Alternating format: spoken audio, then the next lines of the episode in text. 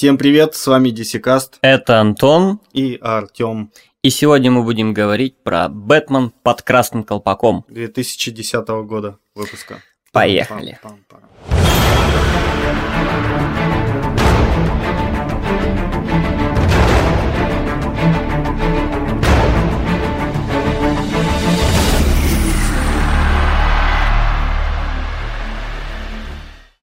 Ну давай, как обычно, осилим баночку.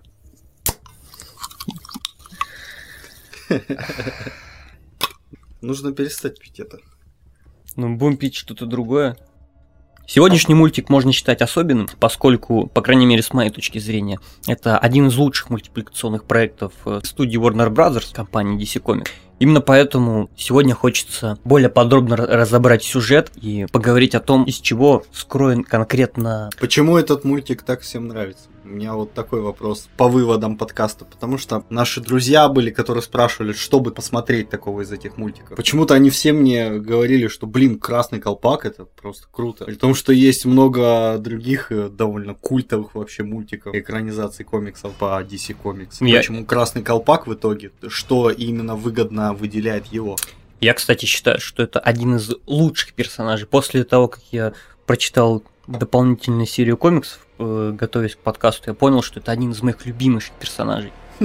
Просто представьте себе, что До мультика ты знал такого персонажа, как Красный Колпак? вообще не знал. Ну, это говорит э, о, о моей необразованности. Я этот мультик смотрел впервые лет, не знаю, пять назад. То ли в силу своей не- небольшой тупости, то ли я не особо обращал внимание, я много из мультика тогда не понял. Это очень странно звучит, поскольку сейчас я посмотрел, и мультик очень понятный. И сюжет более чем цельный. Довольно, довольно простой. Я тогда не очень понял, что за красный колпак, все запутано, какие-то Робины, Бобины. Ладно. а, Итак, сама экранизация «Бэтмен под красным колпаком» основывается на линейке комиксов. Первая еще 90-х годов, вторая это серия комиксов 2005 года «Красная смерть под колпаком», ну, как-то так она называется. И также перед выпуском самого мультика вышла отдельная серия комиксов, 5 эпизодов про похождение Джейсона Тодда, собственно, персонажа, который является красным колпаком. Сам сценарий является не столько адаптацией этих комиксов, сколько средним арифметическим ми- между ними, и тем самым представляет для меня еще больше интерес. Начинается То есть что-то добавили в мультике того, чего не было?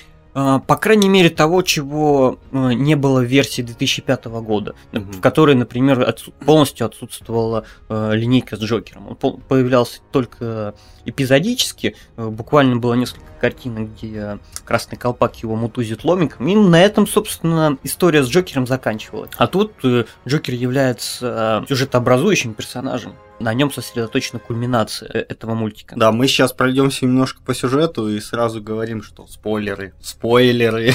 Поэтому, если мультик не смотрели, он очень классный, советуем посмотреть сейчас, а потом уже вернуться к этому подкасту. Так, с чего мы начинаем? Мультик начинается с э, сцены избиения Джокером пока еще Робина. Это второй Робин Бэтмена, его зовут Джейсон Тодд. Действие происходит где-то в жопе мира Европе под названием Сараево. Э, Джокер избивает Робина, а Бэтмен пытается приехать на своем шикарном мотоцикле ему на помощь, но не успевает, и сцена заканчивается тем, что Джокер подрывает здание, в котором находится Робин. Параллельно за этим всем наблюдает через посредников Рассальгул и говорит о том, что я совершил ошибку, я не должен был помогать, не должен был нанимать Джокера на то, чтобы отвлекать Бэтмена, потому что все не должно было закончиться настолько печально. Сам по себе эта сцена является неплохой, но у меня есть ряд вопросов. Вот вопрос первый.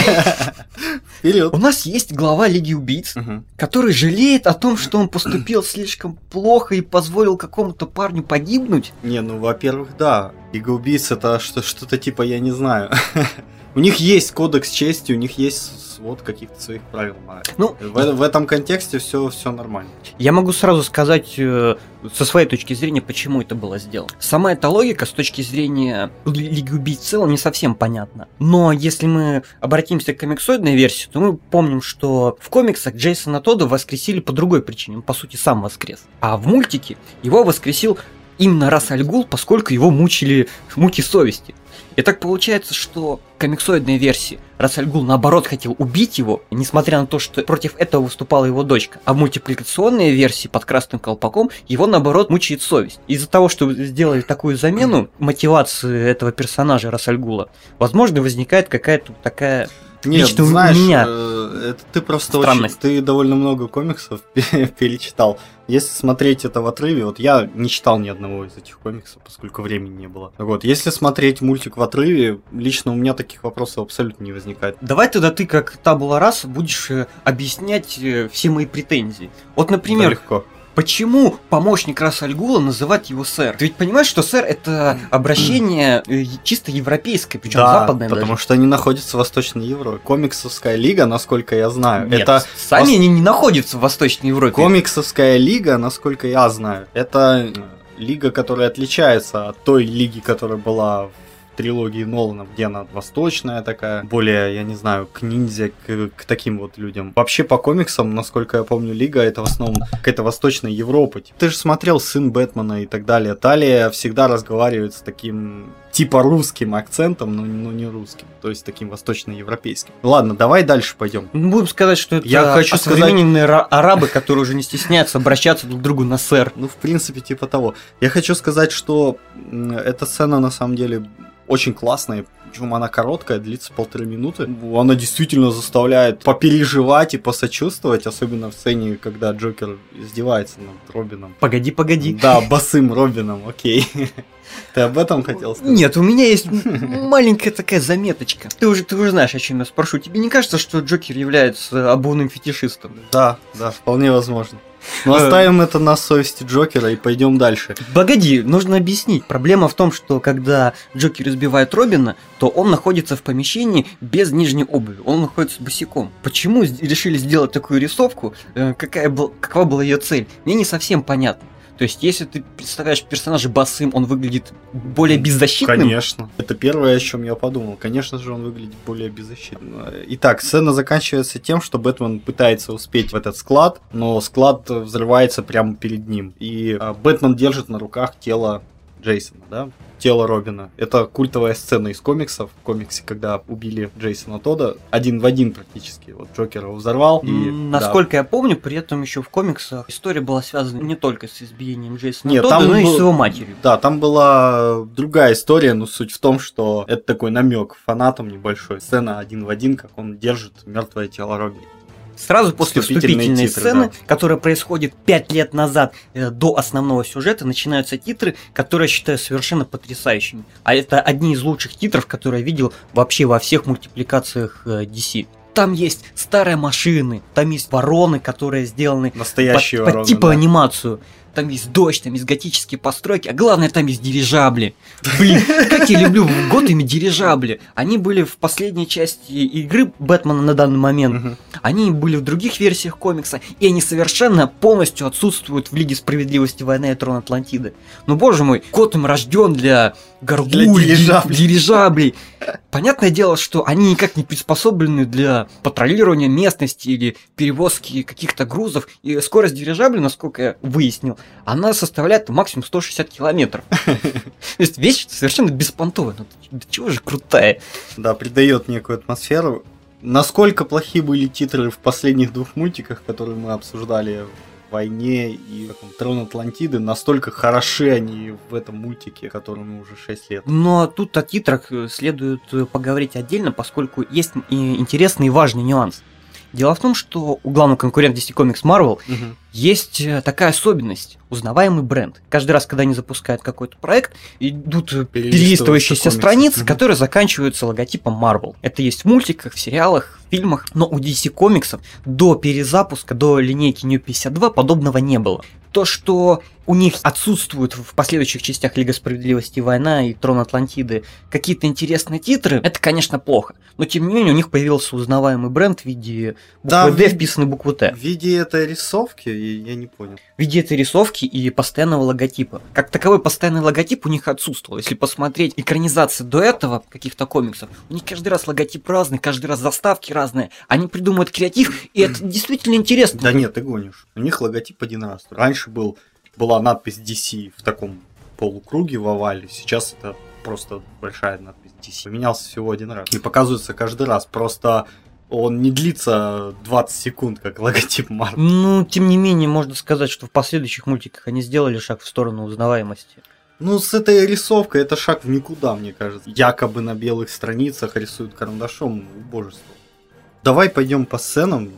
После сцены титров и вступления у нас идет э, сцены ввода персонажей. Начинается с того, что собираются некие наркобароны Готэма, и их шантажирует Красный Колпак, который предлагает им перейти на, под его подкровительство и уйти из-под крыла Ну, черной маски. Заметим, что этот персонаж появляется первый раз, никто не знает, кто он, и в том числе мы, зрители, не знаем, кто это. То есть появляется какой-то чел в военной экипировке или как, как С его назвать? АК-47 в руках. С АК-47 в руках, да, с красным колпаком на роже. И говорит, отваливайте мне 40% вашей доли. И в качестве аргументации своего мнения выкидывает э, наркобаронам э, головы их э, наркокурьеров или наркоторговцев. В прямом смысле. Сумку Да. с головами. Причем в комиксах эти головы еще нарисованы, так подробно прям торчат из сумки. А Сразу за этим следует сцена ввода Бэтмена, который спустя пять лет немного сменил костюм, у него теперь уже более дарковый логотип летучей мыши на груди, он преследует каких-то преступников, которые занимаются поставками некого оружия. В процессе преследования он натыкается на Найтвинга, и точно так же, как и в случае с Красной Маской, оказывается, что поставки оружия, за которыми охотятся Бэтмен и Найтвинг, они связаны с Черной Маской.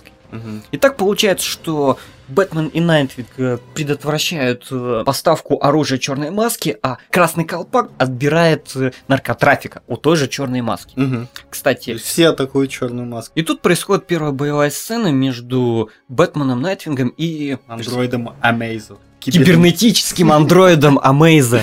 Тут я хочу обратить внимание на один момент, который мы, наверное, будем долго мусолить, но я не могу его никак опустить. Мгм. Дело в том, что существуют разные способы подачи информации, раскрытия персонажей. В некоторых частях, как, например, «Возвращение легенды» или «Лиги справедливости. Война», в начале мультиков идет лента новостей, в котором э, ньюсмейкеры рассказывают какую-то сюжетную подноготную. Здесь используется другой прием. Бандиты описывают э, похождения Бэтмена и Найтвинга с помощью каких-то второстепенных персонажей и их якобы Что это, бесполезных это первый Робин, он Найтвинг. Да, и причем иногда это делается совершенно нелепо. Например, один из бандитов, не видя никогда до этого Найтвинга в детстве, говорит, что «О, этот парень не дурен подраться». Я не помню такого, ну ладно. В принципе, я понимаю, с, э, какой проблемой сталкиваются сценаристы и и режиссеры подобных проектов. В комиксах всегда есть э, квадратные окошки, в которых есть авторское повествование или внутренняя речь героя, которая очень много объясняет, просто колоссальное количество информации выдает. Например, в комиксоидной версии вся сцена драки с Амейза сопровождается комментариями Найтвинга, который объясняет, что это андроид, который был сделан специально против Лиги Справедливости, Мгм, который заимствует часть их силы, который может то, все. То же самое ты не можешь повторить в мультипликационной версии, потому что тебе пришлось бы подключать какой-то закадровый голос. Но то, как справляются с этим сценаристы и режиссеры в Красном Колпаке, мне кажется минусом. Когда бандиты обсуждают при самом Найтвинге этого Найтвинга, расхваливают его. Ну, это как-то странно. Итак, Ладно, давай пропустим уже сцену боя с андроидом. Она была быстрая. После этого у нас следует э, серия сцен, которую я назвал э, игра в догонялки. Как только они пытают, э, пытают, допрашивают преступников, пытая их убитым Амейза, они натыкаются на, крас- на красный колпак, Мгм. гонятся за ним и попадают на фабрику по производству борща. Да, я уже говорил, э- это лава. Я всегда думал, что это лава. Э, Визуально она ну, смотрится как настоящий борщ. Это ну- просто как расплавленный металл что-то.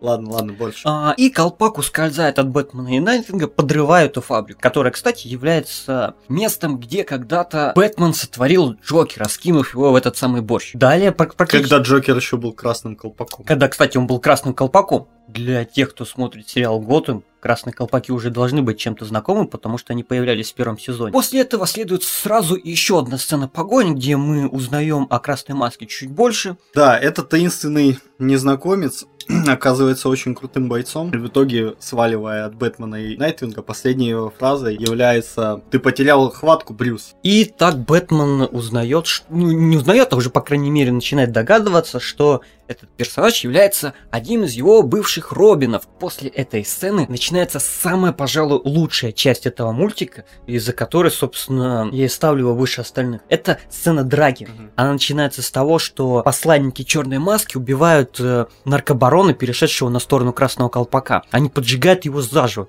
Твою мать, они поджигают его заживо. После этого Красный Колпак вместе с Бэтменом дерутся против четверых наемников, и Бэтмен взрывает голову одного из этих наемников. Сам факт того, что эта сцена крайне жестокая и очень хорошо поставленная, для меня говорит о многом. В прошлых выпусках мы говорили о том, как классно, когда Дарксайду протыкаются глаза мечами, или как классно видеть жестокость нанизывания Супермена на вилы, но по сравнению с этими сценами, то, что мы видим в Бэтмене под красным колпаком, оно и рядом не валяется. Единственное, на что я могу обратить внимание, кажется мне немного смущающим. Боевые сцены в этом мультике, они немного зациклены на отрезании голов. Вот смотри, сцена с красным колпаком начальная, это отрезанные головы в сумке. Когда Бэтмен и Найтвин дерутся с Амейза, они взрывают ему голову. Ну, естественно. Сцена борьбы с этой э, четверкой устрашающей, они взрывают голову. Не знаю, это на самом деле не так бросается в глаза. И сцены боевки, они смотрятся как современного фильма, я не знаю, с э, идентификацией Борна или что-то в этом духе. То есть чувствуется вес и сила удара, особенно вот в рукопашку, когда они дерутся. Это чувствуется на себе. Я вот сейчас вспомнил, но заметил еще при самом первом просмотре. Очень-очень нравится, что здесь, в отличие от новых мультиков, все герои, они не являются совершенными то есть совершенными не в плане морали, а в плане физического. Бэтмен постоянно пропускает удары, постоянно получает по щам. И Красный Колпак постоянно пропускает удары. И они часто находятся прям на грани того, что сейчас им вломят. Э, это очень классно. Кстати, То есть э, ты, э, мультик не забывает тебе напоминать, что это живые люди. Это не просто вот персонажи, ты действительно переживаешь, потому что человек постоянно получает в челюсть, э, пропускает удары, каким бы крутым он не был. Это очень круто. Мне кажется, это потерялось в последнее время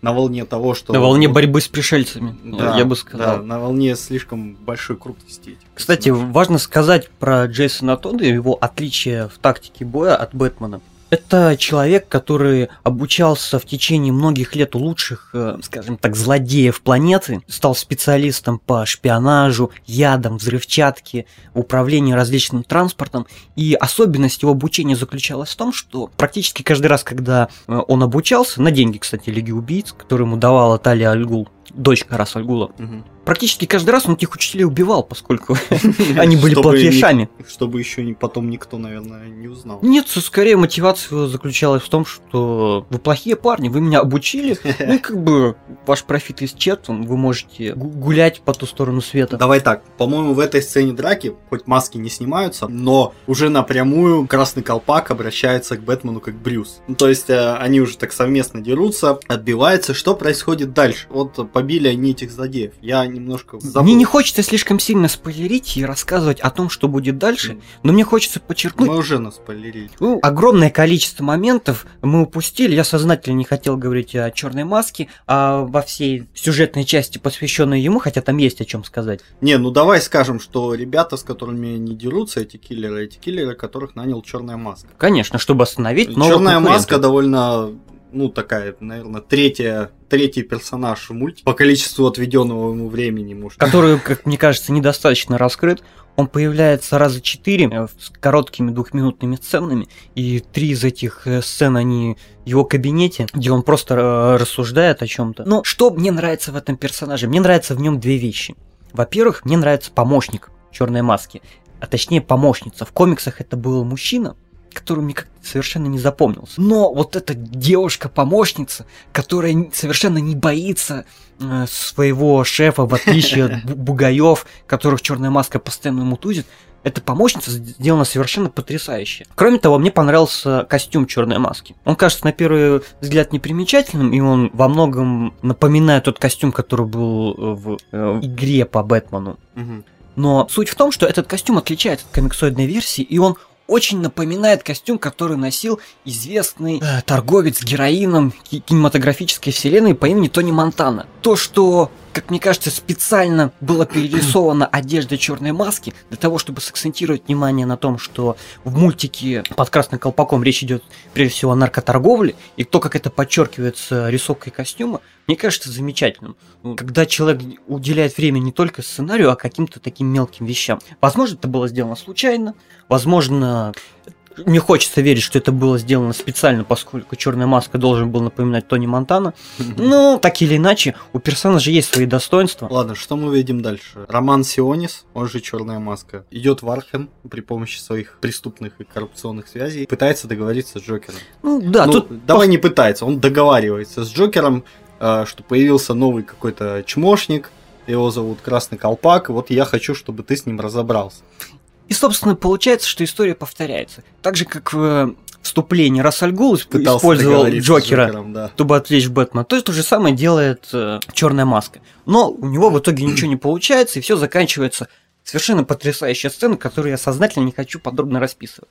Но есть один момент, Да, который в мне... которых в которой происходит шокирующий поворот. Кто на самом деле является красным колпаком, кто скрывается под его личиной. Последняя сцена происходит между ним, Джокером и Бэтменом. Меня- Так мы можем сказать, да? без С точки зрения экранизации, мне больше нравится то, что происходит перед этим. Дело в том, что если ты хороший режиссер и сценарист, прежде чем делать э, финальную сцену, ты ее должен чем-то разбавить. И так получается, что перед главным экшеном происходит ряд разговорных сцен, которые, как мне кажется, сделаны специально. Специально или случайно не сделаны. Они находятся как раз на своем месте и замедляют сюжет таким образом, чтобы финальная сцена выглядела значительно лучше. Бэтмен находит Рассаль Гула и общается с ним о личности красного колпака. Узнает некие подробности. Кроме этого, Брюс Уэйн общается с Альфредом по поводу личности того же красного кол- колпака.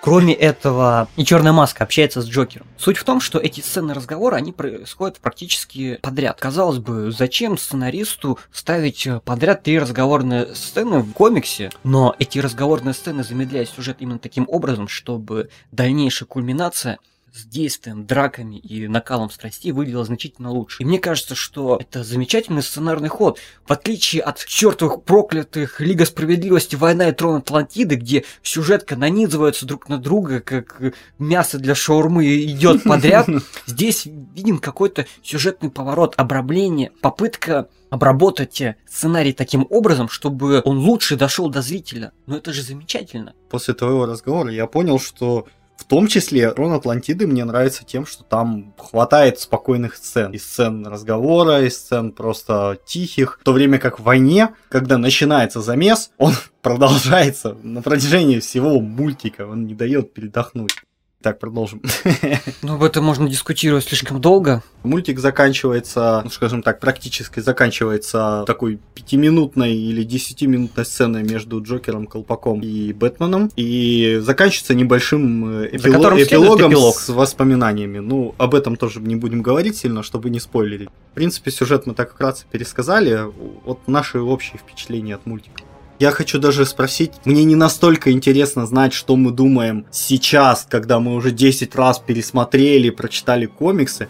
Мне больше интересно, что мы думали об этом мультике, когда впервые его посмотрели. Вот когда-то я тебя надоумил посмотреть всю эту чухню с DC-экранизациями, и ты мне сразу сказал, что под колпаком это очень круто. Ты помнишь, как... Я как помню свою реакцию, и она заключалась примерно в следующем. О-о-о, в этом мультике сделали примерно попытку на того же накала страстей, как в Темном рыцаре Нолана. Меня это впечатлило, потому что подать такой накал драмы, подать Джокера, которому все равно жить ему или умереть, лишь бы добиться своей цели доказать своему главному противнику, что он не прав. Да, меня это впечатлило, потому что я не ожидал от мультика такой серьезный. Вообще, в целом, при огромном количестве каких-то логических нестыковок и несуразных диалогов, Это мультик. это тот проект, с которым я бы рекомендовал начинать знакомиться людям, которые бы хотели посмотреть какие-то экранизации комиксов мультипликационных. Потому что начинать нужно именно с этого. Боже мой, не, не дай бог, с Трона Атлантиды, например.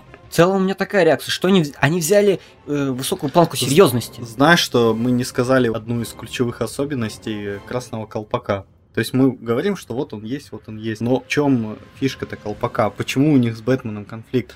Колпак это некий, некий Бэтмен. И в одной сцене мультика он говорит Бэтмену, что Ты просто завидуешь, что я лучший Бэтмен, чем ты. Более того, в комиксах у красного колпака еще есть э, нагрудный знак в виде летучей мыши Да, кра- красный. Да, забавно, очень забавно. То Особенность колпака в том, что он тоже борец с преступностью, но он преступников-то убивает своих. Самое интересное, что Красный Колпак это нечто среднее между Джокером и Бэтменом. Дикое порождение. Э, Это как мы обсуждали, если бы в какой-то невероятной вселенной Бэтмен и Джокер решили завести общего ребенка и воспитывать его, то родилось бы вот нечто похожее на красного колпака. И этот, вот, блин, приинтереснейший персонаж, которому невозможно не симпатизировать. С одной стороны, вот он убийца, а с другой стороны, мультик тебе четко дает понять, что да на самом-то деле это ощущение того, что, ну, этот чувак немножко мыслит такими подростковыми терминами. Ты посадишь преступника, он выйдет, а я его убью, и все. Некий талантливый юноша-максималист. Он, кстати, Вот, максимализм. э, да. сотрудничает в комиксах с Арсеналом, таким же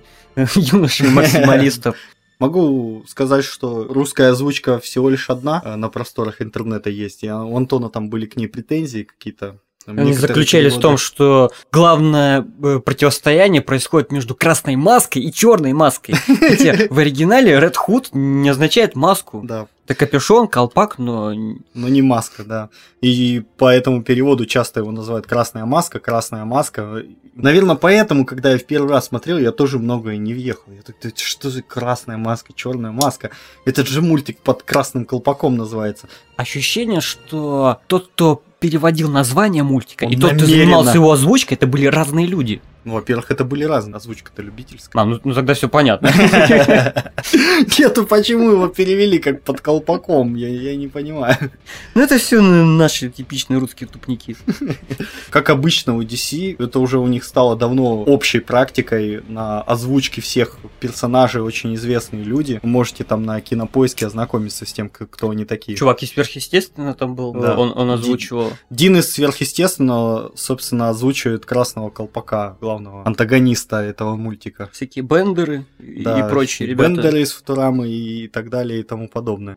Что ты думаешь о рисовке? Это для меня был очень важный пункт обсуждения, на самом деле. Ты понимаешь, что бывают мультики довольно коряво нарисованные, в том числе у DC были старые-старые мультики, Бэтмен, Супермен назывались, мультсериал, я его смотрел. Там уже устаревшая, неинтересная рисовка, но настолько интересные сюжеты, что они вытягивают. Тебе уже пофиг становится на рисовку. А здесь же у меня лично такое впечатление. Во-первых, как только начинается мультик, у меня сразу чувство... Я как будто пошел в кино, уже приготовил, одел на себя эти 3D очки мыльные, и тут понял, что фильм в 2D. Я снял и вижу четкую, хорошую, немыльную картинку, особенно... Давай я не буду преувеличивать, у меня есть претензии к этой рисовке. Все крупные планы персонажей и то, как они нарисованы, их лица, мне очень нравятся. Робин в начале, и Красный Колпак, и Бэтмен, когда показывается крупным планом, Джокер в том числе, очень классно нарисовано. Более общие планы, в особенности, когда показан город, машины, э, кажется мне слегка мультяшным. Я даже мо- мотанул на Лигу Справедливости войну и понял, что да, это действительно так. У меня совершенно они более противоположная точка зрения. Я как раз очень доволен бэкграундом, пот- поскольку мне нравится, что есть дирижабли, как я сказал. все Я не говорю о том, моменты. что нарисовано, я говорю, как Но нарисовано. мне кажется, здесь есть некая, некий мостик между что и как, потому что комиксы, что такое комиксы и супергерои? Это некая зацикленность и воспевание экипировки, каких-то снаряжений. Мгм. Есть э, целый фетиш у фанатов тех же серий игр по Бэтмену, когда выходят разные арты, ра- разная стилизация костюмов. Не хочется, чтобы все эти вещи были нарисованы подробно. Я этого не получил, поэтому рисовка, я бы сказал, что она какая-то средненькая. Конечно, она не такая мыльная и отвратная, как в последних экранизациях DC Comics, но она мне не очень нравится. Она нормальная. Окей, окей. Есть мультики DC, где мне чуть больше нравится рисовка. Кстати, ножи зачем-то изменили. Почему нужно было менять лезвие красного колпака? В комиксах это было, комикс- это было изогнутое лезвие, а тут какой-то такой военный нож. Ну, э- это уже мелочи. Мы все-таки не заставляем никого читать комикс. э, Скорее рекомендуем посмотреть мультик, но как обычно, комикс э, арку комикса в архиве мы прикрепим ссылочку к этим темам, потому что она по утверждению Антона очень интересна, я, к сожалению, не По успел. крайней мере, та, что 2010 года и посвящена конкретно похождениям Красного Колпака. Да, мы ее прикрепим. Пока я смотрел мультики, я заметил, что саундтрек довольно интересный. Но я думаю, пока мы все это говорим, э, слушатели уже услышали, потому что на фоне всего этого подкаста будет саундтрек к Красному Колпаку. И после того, как мы закончим сейчас говорить, э, я вставлю главную последнюю тему мультика, и вы сможете ей насладиться. Да хватит, мы уже много Да, сказали. Мы уже довольно много сказали, поэтому, как обычно, стоит добавиться. Подписывайтесь, Да. репостите, слушайте. Делайте что-нибудь, комментируйте. Делайте что-нибудь.